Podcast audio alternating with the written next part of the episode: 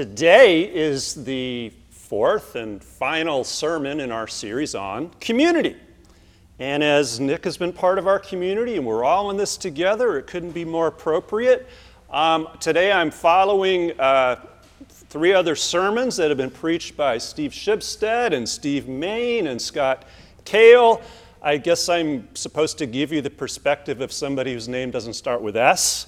So um, here we go.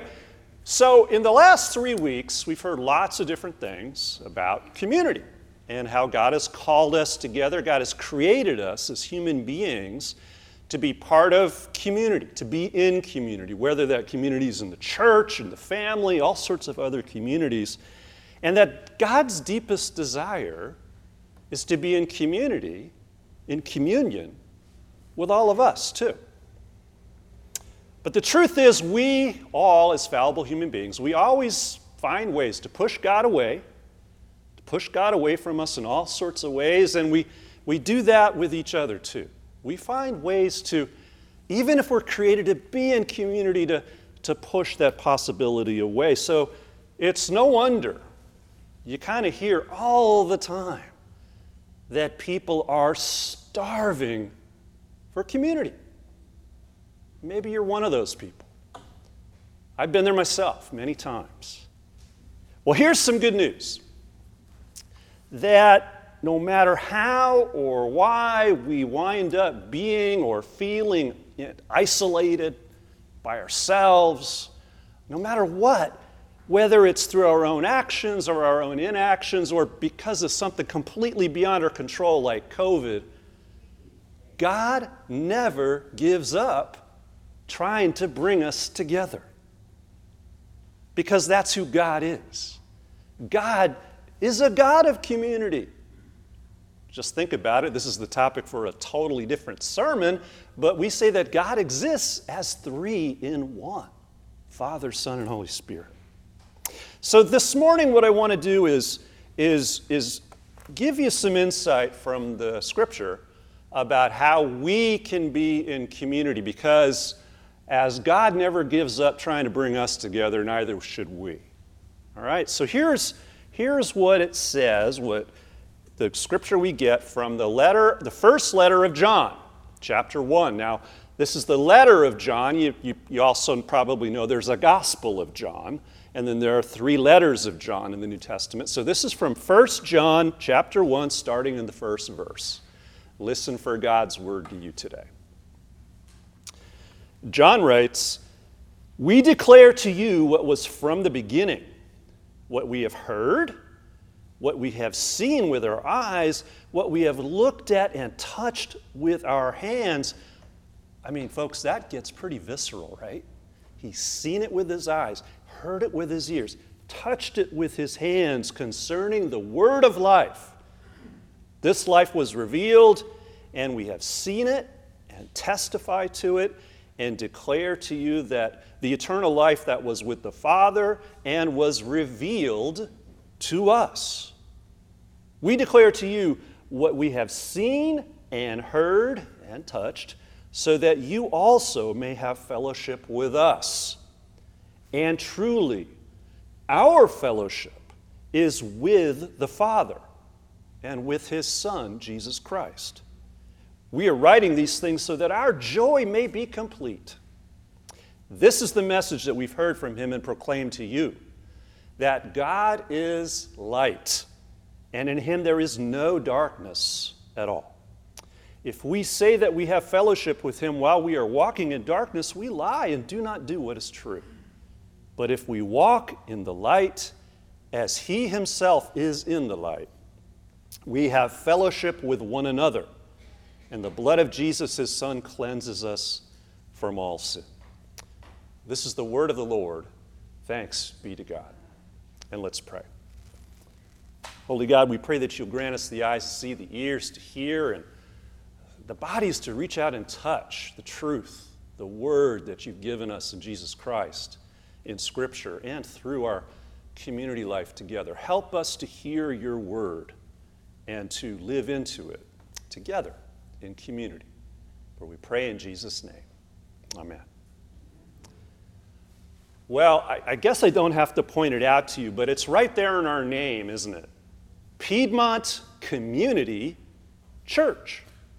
Piedmont Community Church. And while that certainly identifies as a congregation of followers of Jesus, of Christians, that is located in a particular community, a particular place we call Piedmont, there is so much more to it than that and beyond that. Because as a church, as people who gather together on a regular basis to share our lives and serve and worship and be together and grow as followers of Jesus, we're obviously a community too. We're a community. The question is, what kind of a community are we? Now, Scott said last week, reminded us, that word community can cover a whole lot of different things, right? It can range all over the place from the community of nations all the way to the community of two people who share their lives together. It's, it's even the name of my daughter's favorite TV sitcom that she uh, pointed out to me and shared with me last year. Watch it and get a chance. Because as a church, um, we are a community, but, but we're, we're the same as other communities in lots of ways, but we're also kind of different. So I want to narrow down for you for a moment the, just the definition of what a community is. Most basic level, a community is a group of people who um, care about each other, who feel they belong together, and have share some common values and maybe even some goals. Now, we get a sense of what kind of a community that God is calling us into in what uh, John writes in his letter, what makes community as a church different from every other kind of community. And you especially get a sense of that in the word that he uses in Greek, that we translate into fellowship. Okay, fellowship with each other, fellowship with God, fellowship. And that's a pretty churchy word right there, right? Fellowship.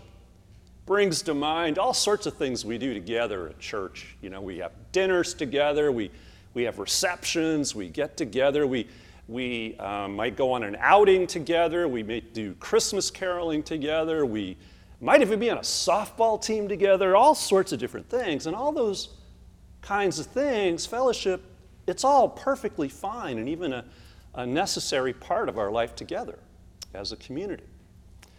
But fellowship is actually a pretty limited um, translation of the word that John actually uses in his letter. The word in Greek, the original language that John wrote in, the word in Greek is koinonia. And you've probably heard that word before at some point. You've heard it in our sermon series too. Koinonia. Now, it appears here in John's letter, but it also appears 20 other times in the New Testament, four times in this very same passage. And it has all sorts of meanings. Besides fellowship, koinonia refers to association, intimacy, community, communion, serving, participation. It even refers to contributing money and sharing gifts, not just monetary gifts, but the gifts of ourselves. So that word koinonia really bears a lot of weight. And it doesn't just describe a thing or a specific program that we do as a church, it basically is the core of everything we are and everything we do together, even if a lot of the time we're unaware of it. And what's more, John says, as a church, we have that very same koinonia with God through Jesus Christ. And that's what made all the difference to him, to John, and also what makes us different from any other kind of community that exists. According to John, a Christian community is characterized by two qualities you hear him in this passage. The first is life. Life. Life at its fullest. Life the way that God created us to live it from the very beginning, as the Bible says. You know, as one of uh, the first disciples of Jesus, John's pretty clear that he got to experience that kind of life firsthand with his own hands, with his own eyes, with his own ears as he uh, walked and talked and served and lived with Jesus and the other disciples. He got a sense of what that life was like. So he wants to share that with all of us. He says that in Christ, the inner life of God has come to live with us, full of grace and truth and peace and joy and mercy and love. And that brings us to the second word he uses to describe our community together. And that word is light. Life and light. Jesus is the light of the world. And in him, we receive and get access to the radiant presence of God. Now, at first glance, that sounds great, right? Light. Light opens us up to truth. Light frees us from oppression. It illumines our path. It gives us strength and purpose and clarity and power and faith for whatever lies ahead in our future. Light's great. But it's also true, you know, that too much light can be kind of hard to take for us human beings, right? It can make you feel exposed vulnerable, uncomfortable. Because we all want to keep certain parts of ourselves private, especially nowadays. Private, unseen, under wraps from other people and even from God. And that points to what you can call the paradox of Christian community. That while we're attracted to the light and life of Jesus,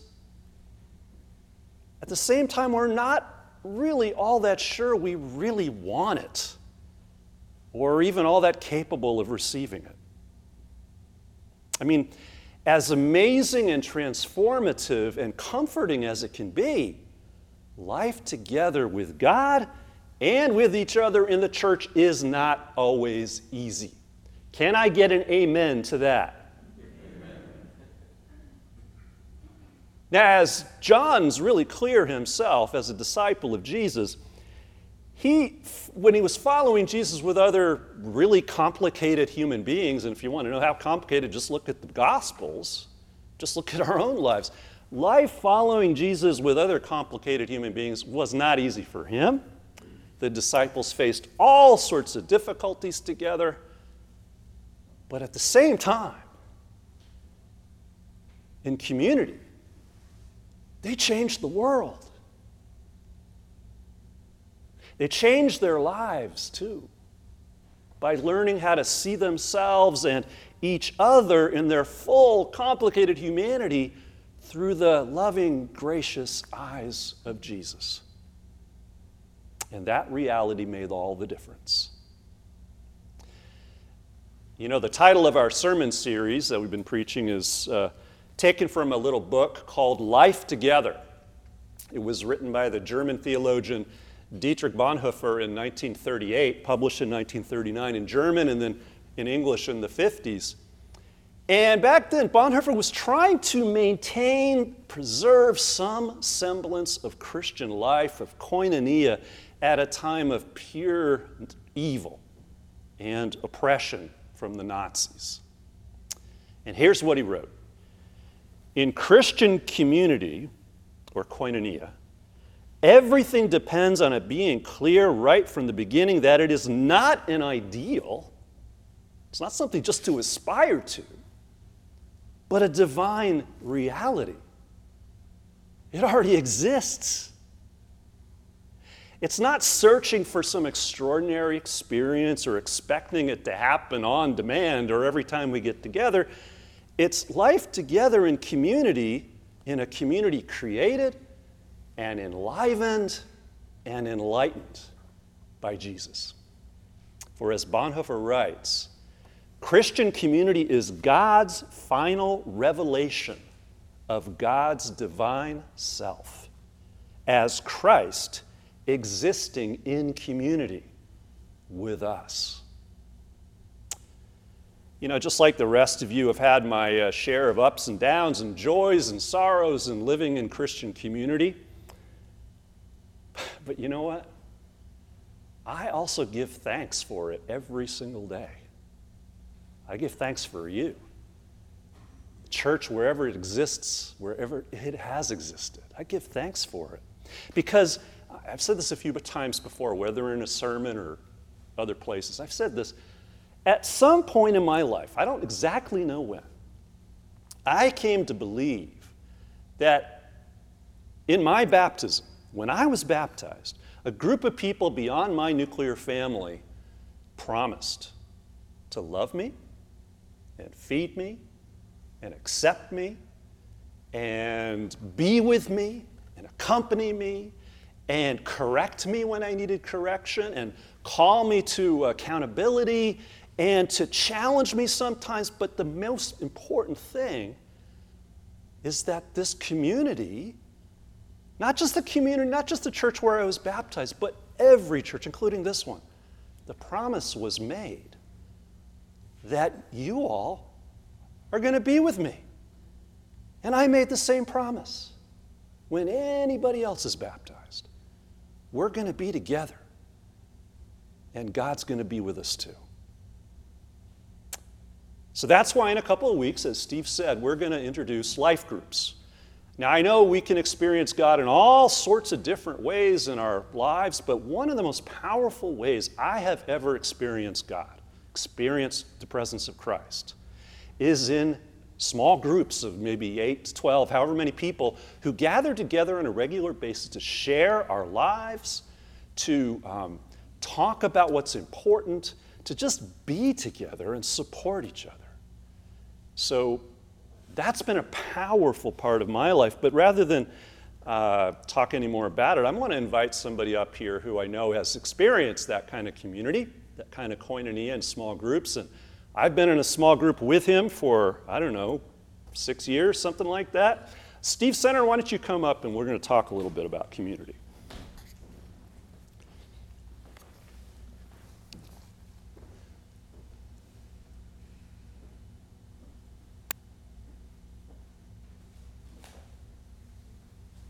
Thank you, Steve. Everybody, if you don't already know Steve Center, here he is. He is uh, on our board of trustees, and he's been doing a whole lot of incredible work in community with me and my family, taking care of my house here in Piedmont that the church owns. So uh, he's especially important to me, too, that way. Steve, I want you to just talk a little bit about your experience of life together, community um, in Piedmont Church. What, what, what was your first experience of getting uh, together in a small group or something like that? Well, really, I think uh, my first experience was uh, joining the board of deacons. Um, of course, I'd had uh, passing contact, uh, get-togethers, parties, uh, church events, but on a sustained basis, it was the board of deacons, and um, that was that was a revelation to me because I was put in a situation where I was working with a few people I'd known before, but working with many people that I didn't know, knew only by sight, but got to know them in a much deeper way. Um, and similarly on the Board of Trustees, working with people that I've sort of known distantly, but then working in a, in a much deeper way on uh, church-related matters. Um, and then I also have served on a couple of different nonprofits long-term um, outside. But small group situation is different, and we can get into that. Yeah, why don't you talk about well, the group perhaps that we've been in for all these years with some other people in the church. What's it been like for you to be in a small group with other people, other Christians? Well, I, as I think back on it, um, one of the biggest differences, well, the same thing happens with the deacons and the trustees, but in this small group, it's not it's not goal oriented per se. We're not there with a project or a problem or plan to make so much as we are there to experience each other. Um, and the small group always begins with prayer and always ends with prayer. And that to me sets up a situation, it, it, it brings God into, it brings us into God's presence and brings God into our presence. And so we have a sense of a sense of uh, confidence and also an ability perhaps to break down a bit of the shell and barriers that Thon was speaking about, which normally keep us from sharing deeper levels of ourselves. The small group that uh, we've been part of is uh, been meeting for five or six years. It's been called Walking Together. And in that group, yeah, we, people always ask me, does that mean you're walking together outside and stuff? No, we're, we're gathering as a small group. And uh, as I said, Steve's been part of that. Now, has it always been easy being in that group? Have you ever felt yourself challenged or, or, or found yourself like in a position where you had to deal with something that maybe you weren't ready to deal with? Oh, sure. Uh, uh, and it was, I'm reminded of it by the uh, quotation you had from uh, Bonhoeffer to start on the front page of the bulletin, which has to do with being in community and um, listening to each other, learn to listen to each other. Uh, and that often for me has been beautiful, gratifying, surprising, um, and sometimes unsettling and quite difficult. Um, I'm, I'm not really going to give specific examples. Oh, come on, Steve. no, well, no. We, no, we, we, would set up a, uh, you know, basically a, a, a confidentiality bubble. Uh, By the way, that's extremely important in a small group, yeah. confidentiality. But certain, you know, certain things, either spiritual interpretations or having to do with social problems and politics, would come up, and I would be listening and sometimes astounded by uh, the, places that other people were coming from. But then, um, and not that those differences go away, but you learn to be with each other and be with those differences somehow. I, it's, it's hard to explain, but it happens. So I guess in conclusion, um, what difference has it made to you, Steve, as a person, as a Christian, um, however you want to think about it, in your life to be in a small group with other people? Well, if you're asking me if being in a small group has uh, fundamentally changed or, or, made me a, uh, a better person, or I, I mean, I'm, I'm going to be 75 years old tomorrow. So I'm pretty much set in my ways. and darn. but what what being in a small group has shown me is that I really need to be in a small group, and I I need to be in a small group because I've gotten old enough to at least recognize my shortcomings, some of them, and that that spiritual hunger is there um, all the time to be with other people and share at a deep level. Um, and I find that, and here, here's my pitch for small groups in particular, is that going from a Sunday to a Sunday without another deep spiritual contact with God is hard. But if I have a midweek event, that helps to, you know, keep me close to God, to Jesus, and uh, to be in touch with the Spirit. Well, Steve, thank you so much for sharing. And um, I just want to also encourage any of you, if you're interested, we can, you can sign up outdoors in the courtyard to join one of our life groups.